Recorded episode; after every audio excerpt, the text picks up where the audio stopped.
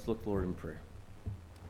Dear Father, thank you that we can proclaim that it is well with our soul because of what you have done.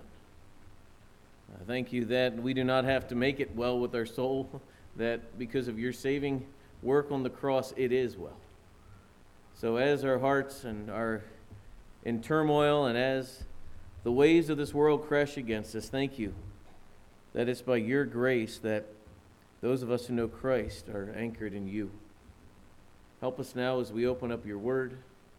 Thank you for the life that it is. Thank you that we don't have to make it something because it already is alive and active. So may it do its work in our hearts. In your name we pray. Amen.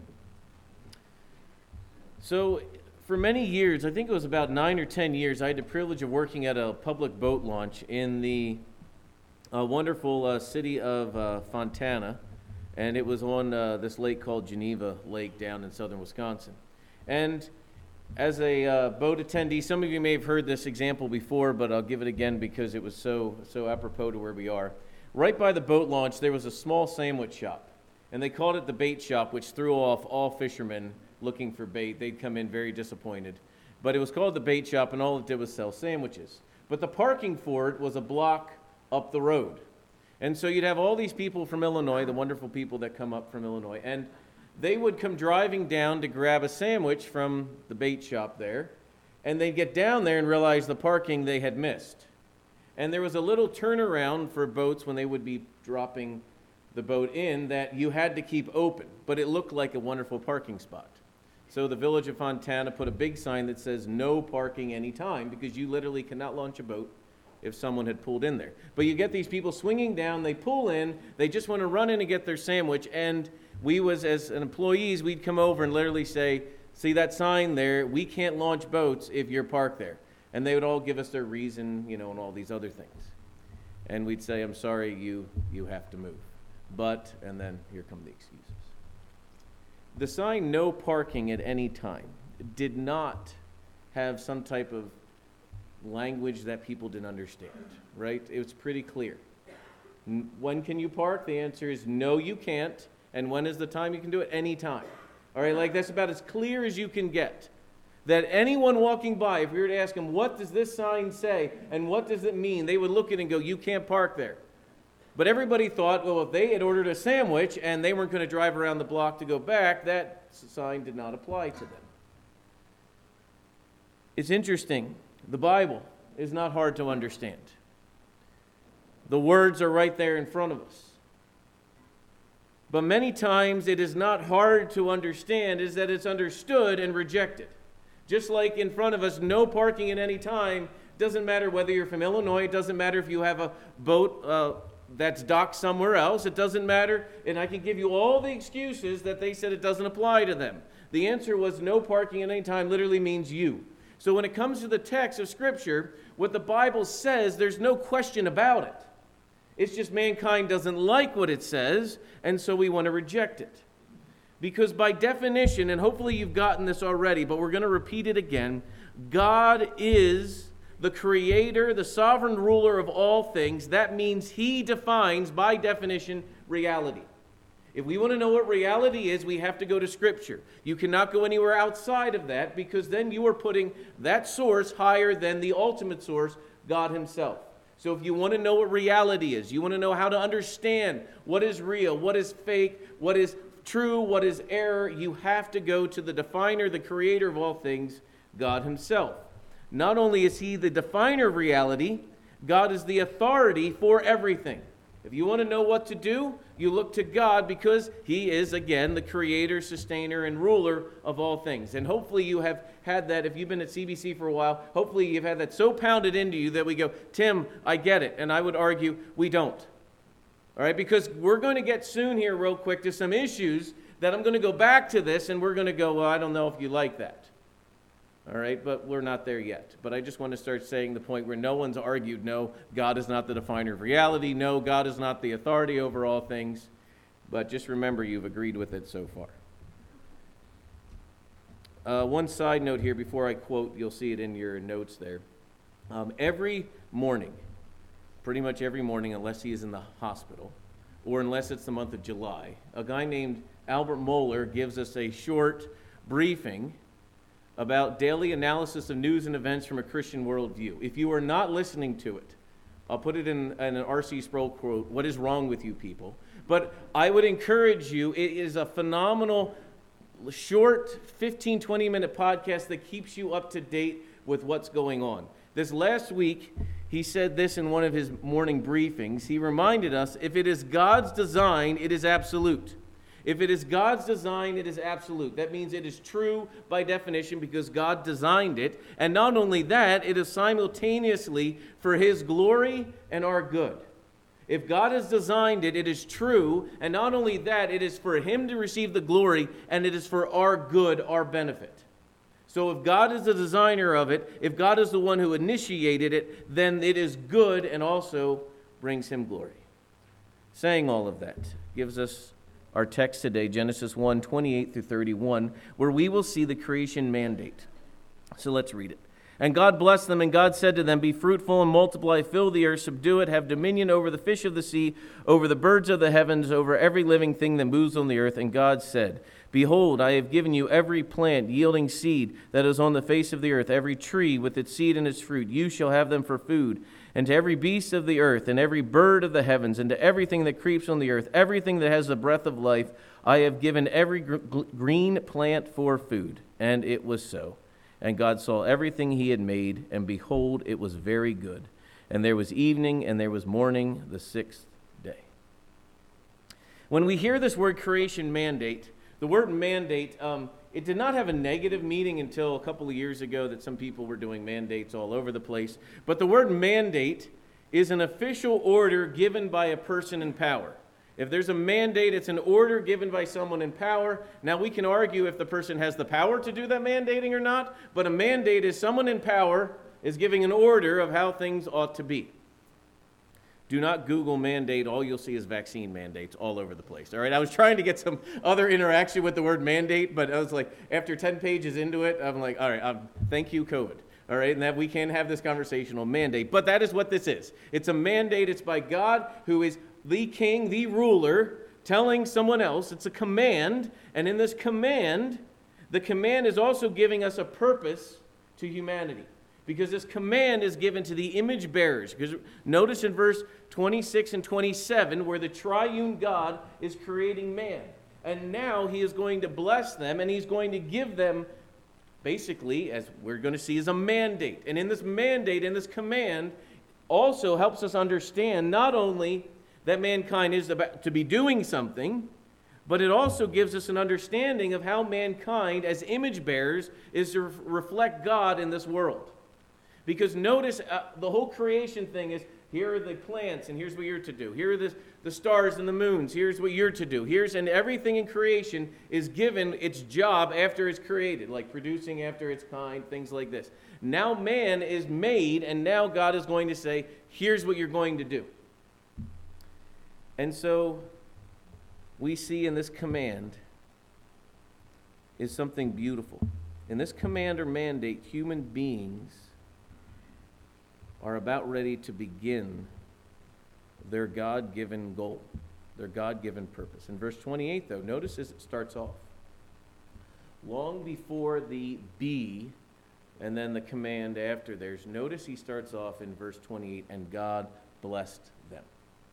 Uh, this pattern you will also see when he gives uh, the commandments, the Ten Commandments on Mount Sinai. He starts off in Exodus chapter 20, verse 1, saying, Remember the God who brought you out of the land of Egypt. Remember my saving work of you. Now here's my command. The same idea that many times we think of God as being this harsh, just commander, he's also going, not only is he someone who tells us what to do, he reminds us of the blessings that he has given us. And from this point of blessing, here is how we respond. So I want to look at this phrase here in verse 28 part, and God blessed them. We're going to work backwards. The word them. He's blessing them. And what is this them that he's blessing? The answer is he is blessing them as male and he is blessing them as female. All right, now, I want to be clear. You cannot, this is one of those where you will look back and there's very little written of this of past generations because this wasn't a debated topic. All right, now just because it's debated new here is not meaning that it's new. It just no one really debated it because we didn't have the thought process at this time. We had not rebelled far enough to get to where we are here. Because we've arrived as a culture at a crisis point. We, re- we have arrived at a point where not only is gender at stake, the very idea of gender, also language is at stake. And this is not something as a church of God that we should sit here and go, we don't know what to do about this. All right, so we do not need to cower as those who have no idea. All right, from the very basic knowledge of Scripture, what we have here in our culture is not the creation of something new. I want to be clear on it. What we have is, by definition, a denial of reality. We have human beings seeing reality and saying we're denying them. So they would deny that God blessed them. But the text is very clear. So I want to be clear on this. Being male and being female is, the part, is part of the goodness of God's creation. I want to make sure you understand that. Gender is part of God's goodness. Gender is not something that is bad, that has been forced upon someone to decide what they want to be. Gender, the God given gender, is a good thing for you. So, in the following passage, though, this is why I think it's very important. We see this word them. Because without God blessing them as male and female, what is to follow cannot, by definition, in the reality that God has created, take place. So, what we see here, the concept of this blessing First of all, we saw it with the birds and the, and the sea and the fish, animals, and everything else that's going on there. Now we're going to see it with humanity. But before we go any further of what this blessing is going to entail, I want to stop and look at that word blessing. All right, and the, the idea that God is actually blessing, what does that mean? Because you're going to see this all throughout Scripture, and we're just going to touch on it a little bit here that God is actually blessing them as male and female, but the idea that God blessing and at all in humanity. So when we think of the idea of blessing, there's a couple of things that I want to make sure we're clear on. Notice who the source of this blessing is God. It's not man. That God is the source of blessing. You're going to see as we look at the blessings in Scripture, you're going to see that God is the source. When one person is going to bless somebody else, they acknowledge God is the one who is the giver of that blessing, not them. They are just a tool to be used in this situation. Um, you see this happening which is a really interesting time, is when everybody gathers at Thanksgiving and everybody's going to say what they're thankful for. And, the, and when the unsaved world tries to deal with what they're thankful for without giving credit to who they're thankful to, like, I'm thankful for, and they fill in the blank, and you go, to who? I don't know, I'm just thankful for being thankful, all right? But a believer understands that we're thankful to God. He is the ultimate one we're thankful for because without Him, we would have nothing. But the unsaved world, when we deny the reality of God, you're just thankful for thankful sake. All right, it's like the old phrase, you know, when you look at a kid, when you can't use a biblical worldview to even discipline, we say, be good for goodness sake, is the only reason we've got left, right? But now, when we understand a biblical worldview, when we understand that God is the source of all blessing, it puts us in a proper mindset because, in God being the one blessing them, we will notice that this blessing is also going to explain the purpose that He has for them. He's blessing them, and now in this blessing, there's the command. Also, this blessing points to a future, that there's a future in front of them. You're going to see here in a moment the command that to be fruitful and multiply means that this is something that continues on, that there's a future, there's a purpose for this. God being the source of it, God, this blessing explaining the purpose, and then the final, this blessing means that actually God is for you, not against you. The Bible is filled with blessings. If you could, real quick, turn your Bibles to Numbers, Numbers chapter 6.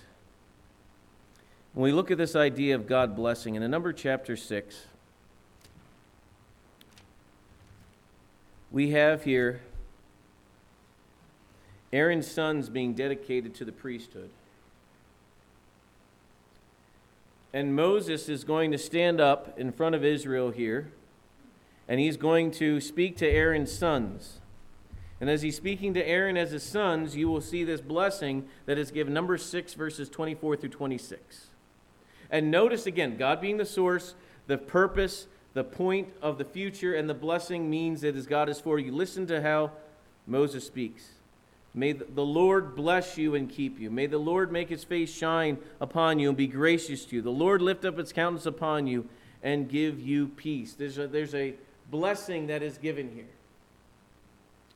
Uh, one of the privileges I have of doing many weddings, and I like to close with that, this blessing given, because it reminds the couple that God is the source, their marriage has purpose, and appoints the couple to a future together and reminds them that God is for them. These blessings that we have in Scripture are important to us to remember. And God, and as He's blessing in this, back to our text here, as God, as He's blessing, He is telling them that He is for them, not against them. That He is the source of all of these things because He literally created them. And it means that Adam and Eve here, male and female, we'll get their names later, but male and female here that are given have a purpose to be done in their God given manner that He has created them. So let's look at this purpose here. Be fruitful and multiply. Uh, this idea of fruitfulness, again, it means to flourish or abound. When we think of the word fruitful, we're talking about abundance. This is not something that you're supposed to just hold on to. It's a flourishing, it's abounding. The idea of multiplying is to increase in number through reproduction. And again, this increasing in number can only be done in the way God blessed them as having male and female. Again, many of these sadly, and I would call them ignorant conversations that are being had around our world of who can get pregnant, who can't, what is this, what is that, are not even, the Bible doesn't even bat an eye at it, just tells us what reality is.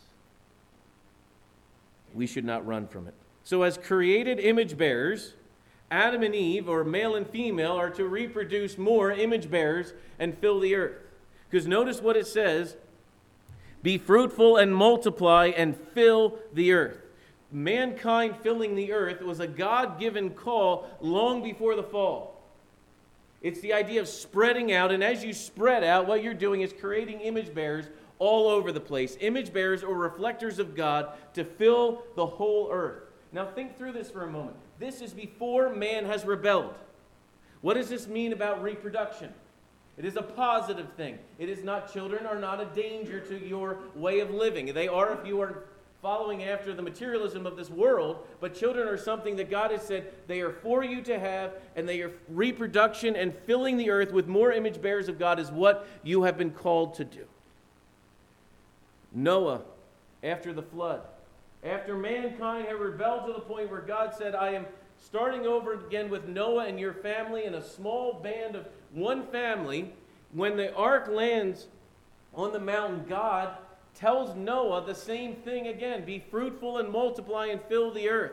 This idea of being fruitful and multiplying and filling the earth is not something that you can't do after the fall. This is literally after man has rebelled, and Noah has been called to do the same thing that Adam was called to do. So we need to think through this for a moment. When we think through this and we say, should we be concerned about the overpopulation of the earth and all these other things that everybody likes to stress themselves out about? The earth is to be used by humanity because God said to do what? Be fruitful and multiply and fill it.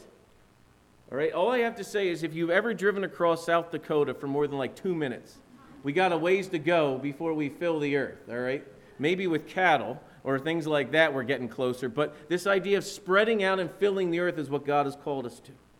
Not only that, though, but listen to the creation line that's even in when Jesus is standing with his disciples and he is about ready to leave, and here's what he tells them Go into what? All the world and preach the gospel to everyone. Why? Because what is the gospel supposed to do? Go to all the world. What is mankind supposed to do? Go to all the world, meaning there are pe- people that are image bearers of God that do not understand that they are image bearers of God, not reflecting the image bearing of God. And what does the gospel do? The gospel goes forth in power, awakening the hearts and minds of these people. And we know that this whole global aspect is going to happen because Revelation 5 reminds us over and over again that God is redeeming people of every tongue, tribe, and nation. And so, this creation mandate, not only to fill the earth, and just and we'll get to an example in a second to subdue it, but to fill the earth and multiply and be fruitful is not only in creation, it's also after the fall to fill it with gospel understanding, glorifying God, image bearers of Him. As Piper one time said in his sermon on missions, we go into lost places because the the call of the redeemed is not loud enough there. So we go into places with the power of the gospel because the gospel awakens the heart to see the true image bearing that they are, glorifying God. So, this whole idea of subduing and filling the earth and to use it is a God given thing. So, now we're going to talk about two words that, again, it is not hard. This is a no parking anytime statement. But you hear this word. If I were to go to the wrong place and say, it is your God given task to subdue the earth, all right, they may, who knows what they may do to you if you go to the wrong convention on one of those. Or if you say mankind's role is to have dominion over the earth, depending on where you're at, those can be fighting words. Because point number three, not only have we been called to be fruitful and multiply, we've been called to subdue and have dominion. Now, I found a quote from an individual who is self-proclaimed social activist, which that should always cause you to pause. But this social activist, this person's name is Alice Walker. And, it's, and it is sad because the confusion that is there of a totally lacking of a biblical worldview. So listen to this quote. Here's what this individual said The animals of the world exist for their own reasons. They are not made for humans or any more, any more. They are not made for humans any more than black people are made for white people or women are created for men. And I'm going like, all right, so wait a minute. Animals are know why they're here. Then we got to throw racism in there, and then we got to throw sexism in there, and you're going to go, what are you, what are you trying to do? Like, what, what are we supposed to do with that? Because we're not only attacking human beings, that animals exist not for you humans, they exist for their own reason. And she's going to go, How do you know what their reasons are, right? Maybe one of the reasons is, but, but they, they know them. Then we got to throw racism in there, right? Then we got to throw sexism in there. And at the end, you go, So what is the purpose for mankind to be here at all? So let's look at these two words. When we think of the idea of subdue. The idea of subdue is to subject or to keep under control. When we think of the word subdue as to bring something to, into subjection or to keep under control. And then the word dominion is to rule or to govern. To rule or to govern. So, what we have God given to us is the call to subdue and have dominion. Now, I want, I want to pause for a second. Let's start back at the beginning. God is the creator and sustainer and ruler of all things. God is the one who subdues and has dominion over. Now he has created image bearers to reflect them, and the image bearers only have the ability to subdue and have dominion. Why? Because God is the one who gave it to them. And this is one of the ways that mankind reflects God by doing these kingly things that only he has the right to give to mankind to do. Mankind, by definition, does not have the right by himself, except for the Creator is the one who tells him what? I am giving you these things to do here on earth because I am the one that has the all power. Now you are the one that will subdue and have dominion over. So, what does this look like? How does this play out? So, I want you to think of two words here. Now, I'm really trying hard. I want, I want to just play this out. We all know the fall's coming, not like fall as in autumn. I'm talking fall as in like Genesis 3 fall, all right? Where every single thing man will do was going to be corrupting and destroying, all right? So it is hard for us at times to try to get back to a pre creation thinking. Because every single thing we do now is just filled with sin and greed and evil and everything else. And so even when we're stewarding and even when we're ruling over things, it is filled with greed, sin, and evil and all sorts of stuff. And it doesn't matter which government system you have in charge, it is run by human beings that are filled with greed, power, and all these other things. And so when we try in our brains to go, what would this look like in a pre fallen world to try to understand how do we steward, how do we rule, where that best we can just look through the mirror dimly at these things. All right, so I'm going to try to give us ideas of what this would look like. So when God creates man, and he puts him in the and he puts him in this world and he says, Be fruitful, multiply, fill the earth, subdue it, have dominion over, and you see all the things he's had dominion over. The word I want you to remember again is steward. So the word steward means care for or maintain. The idea of steward means to care for or maintain. I'll give you an example of how this is done. If you have a fruit tree and you prune it at the right time and at the right places and stuff, the fruit tree will grow and produce more fruit. Right? Again, remember Adam, before the fall, was called to be a gardener, to bring forth fruit. And a gardener, what he does is he takes what is there and enables the fruit to be even more bountiful, to be even more beautiful.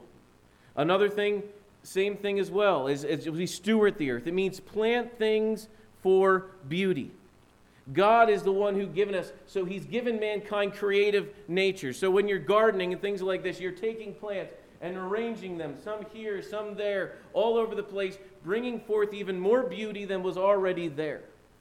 Uh, for some strange reason, in all my years of landscaping, someone somewhere along the line determined that odd numbers of things are more beautiful than even numbers of things.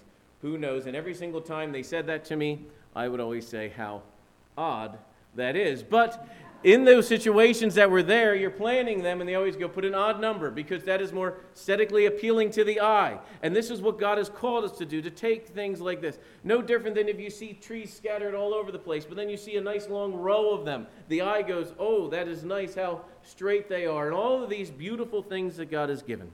Also, planning things for more food. Another thing that we would do is we, in the creative world is keeping things in order the idea of stewarding. So, to give you an example, what we mean by stewarding, a steward understands that there are resources that need to be given out. And these resources that are here, that are brought in and then given out and stewarded well, this is how we are to understand the world around us. Am I being good steward of what God has given me? And this call to be fruitful and multiply comes with it then a certain decision making. This is where the next word I want you to think through is the idea of rule. We are called to steward, we are called to rule. The idea to rule carries with it the idea to govern. Making choices that are best for not only the planet, but preserving for the next generation. Now, before everything went crazy weird, the idea of sustainability is a biblical concept. All right, now we just pay double and extra for it because someone says it's sustainable, and you're like, shouldn't we be doing this as from the very beginning. The idea that God has created a world that we are to preserve for the upcoming generations. That is not just narrow thinking now. But what has happened, though, again, because of the fall, what do we all want to do? We want to worship the creation instead of the creator. So when someone says, Oh, I've planted something that's sustainable, and we all of a sudden think that if I consume that or whatever, now we are somehow higher level. I just, we just can get so confused, can't we? When we think of ruling or governing, this is the another idea too. It comes with it would be using this, the Earth's resources for the betterment of humanity. So things like mining to get metals, for allow mankind to flourish. I want to walk through this here real quick. Even after the fall, notice what Adam and Eve's sons do. Abel starts working on with animals and herding. Cain starts working with the crops of the ground. It wasn't too long until Cain starts working with metal and all these other things for the betterment of humanity. Yes, mankind has fallen, and we never will get what it looks like before that. But the idea that God has given these, us the earth to use for our creation mandate to be fruitful and multiply and filling the earth is what God has called us to. Notice, though, when we steward, that does not mean strip the land bare. That means, I mean, this is one of those like concepts you say, this should not have been that hard. If you cut down a tree and you're a lumber business, what are you going to eventually do if you don't plant more trees? Run out of business, right? So if we are thinking biblically, you cut down a tree, what should you do? Plant a tree, all right? Without having to go, now Pastor Tim has said we're all crazy environmentalists. I'm not saying that. All right? What I'm saying is there's a Christian understanding of our understanding of the environment. That we don't just come through and say we're going to take all the fish out of the ocean and not realize that maybe we need to restock these things. Now, again, as I'm saying before, who knows what it was like before the fall? All right, we're dealing with it now, but our understanding of it now can be taken from this. Because remember, as we rule and govern, there are certain things that we can make decisions on that are wise, like creating a dam for power, or creating a dam so we have irrigation that flows one way or the other for the betterment of what is the call to fill the earth and to be fruitful and multiply and put people of image bearers of God on the whole planet reflecting the glory and honor of God. And so when we think through this, the purpose of why God has called us here on earth is to be good stewards of what He has given us and to make wise choices. Now, the problem is going to be, the fall is going to come where my wise choice means I'm going to do this and I could care less about tomorrow and all these other things that are polluting and all this other stuff that we have. That Christians should be against this because creation glorifies God and we are not to be destroyers of it. We are to actually be ones that are stewarding and governing it well. But again, I, just want to make sure we're clear on this you can take any word, and if you put ism or ist on the end of it, you usually get into some interesting words, all right? Like an environmental ist. Like we all like the environment, but if you put environmental ist on the end of it, now you have people that are killing themselves for the, that a whale is more important than a human being and all these other time things that can get confusing. But here's what sadly many Christians do we run to the other side of this issue and we go, we're just going to exploit and use because who cares? And when literally going, if I understand this right, as a God worshiper and a God lover of what He's called me to do, I should be concerned about how the environment is going and all the pollution and other things, but I don't worship it. My hope is not in will we lower the earth's temperature a degree Celsius one way or the other. My hope is in Christ and Christ alone. But what can happen then is we, you know, the pendulum, we love to swing it, don't we? From one side to the next. As if you see someone do something crazy over here, and then the response is to come over here and be just as crazy over here. And these are the things that, that can really confuse us as believers because we live in a day and age where there is so much confusion all across that all of a sudden now coming back and saying, So, what has God actually said? How well are you stewarding even your own property that God has given you. I'm not going that does not mean you all need to go home and plant a garden, all right? But I would argue there's some biblical push to going, are you using the resources that God has given you for His glory? Because let me ask you a question what do you have that you have not received? And the answer is you got nothing that you have not received. How are you stewarding even all of the material stuff that God has given you. We live in the land of abundance, don't we? Are we using that abundance to glorify God? Because this call to be fruitful and multiply and fill the earth, subdue and have dominion, notice how it ends in verse 31. And God saw everything that he had made. Because this is the key as we're moving forward into Genesis chapter 2 that God is going to see everything that He had made. He looks at it all, and behold, it was not just good, it was what? Very good. That means mankind producing and filling the earth is what God has said that is very good. And then we see the evening and the morning, the sixth day. So, what did we learn? What, did we, what can we take from Genesis chapter 1, the whole passage. Everything God does is perfect and completely wise and is the fittest means to accomplish everything he has decreed. I'll say that again. I've said this now, I think five times. There was one Sunday I forgot to say it. So I'll say it one more time to help us remember. Everything God does is perfect and completely wise. Let's think through that for a moment. The way He made you, the way He created you, everything that He does is perfect and completely wise and is the fittest means to accomplish everything He has decreed. There's no extra that you're like, God's like, well, I didn't mean it to do it that way. He's saying, no, that what He has given us is what He has given us because that is the best for us. Because if God has decreed it, it is for His glory and our good. The way He made you is for His glory and your good with all of your bumps, twists, all the other things you want to talk about, whether there's more of you or less of you than you'd like, or whatever, the way He made you is for His glory and your good. Are we content with that? Are we content with what He has given us?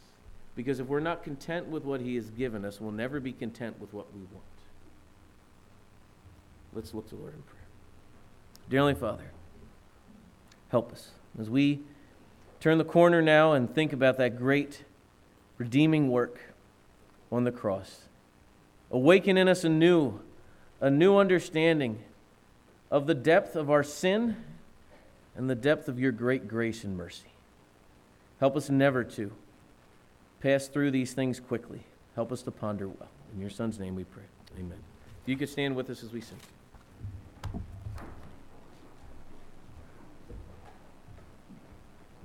Number 559, Jesus paid it all. 559. Four verses.